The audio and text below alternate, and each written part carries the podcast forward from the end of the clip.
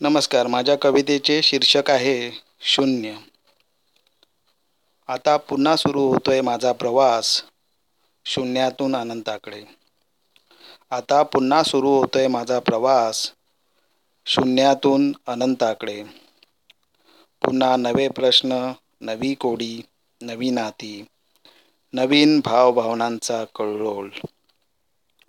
तरीही मी स्थिर क्रोध आणि मोहाधिपती राजासारखा. तरीही मी स्थिर क्रोध आणि मोहाधिपती राजासारखा. आताच्या माझ्या प्रवासाची जगही दखल घेईल नक्कीच. आता माझ्या प्रवासाची जगही दखल घेईल नक्कीच. हे जग शून्यातून निर्माण झालं. हे जग शून्यातून निर्माण झालं आणि शून्यातच मिळणार शेवटी. मनुष्याने त्या शून्याचंच महत्त्व. मनुष्याने त्या शून्याचंच महत्त्व शून्य मानलं किती दुर्दैव. शून्यातून शून्यातील प्रवासालाच जग कदाचित म्हणत असेल जीवन.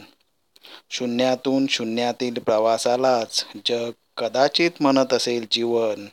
शून्यातून शून्याकडे सुरू झालेला माझा प्रवास.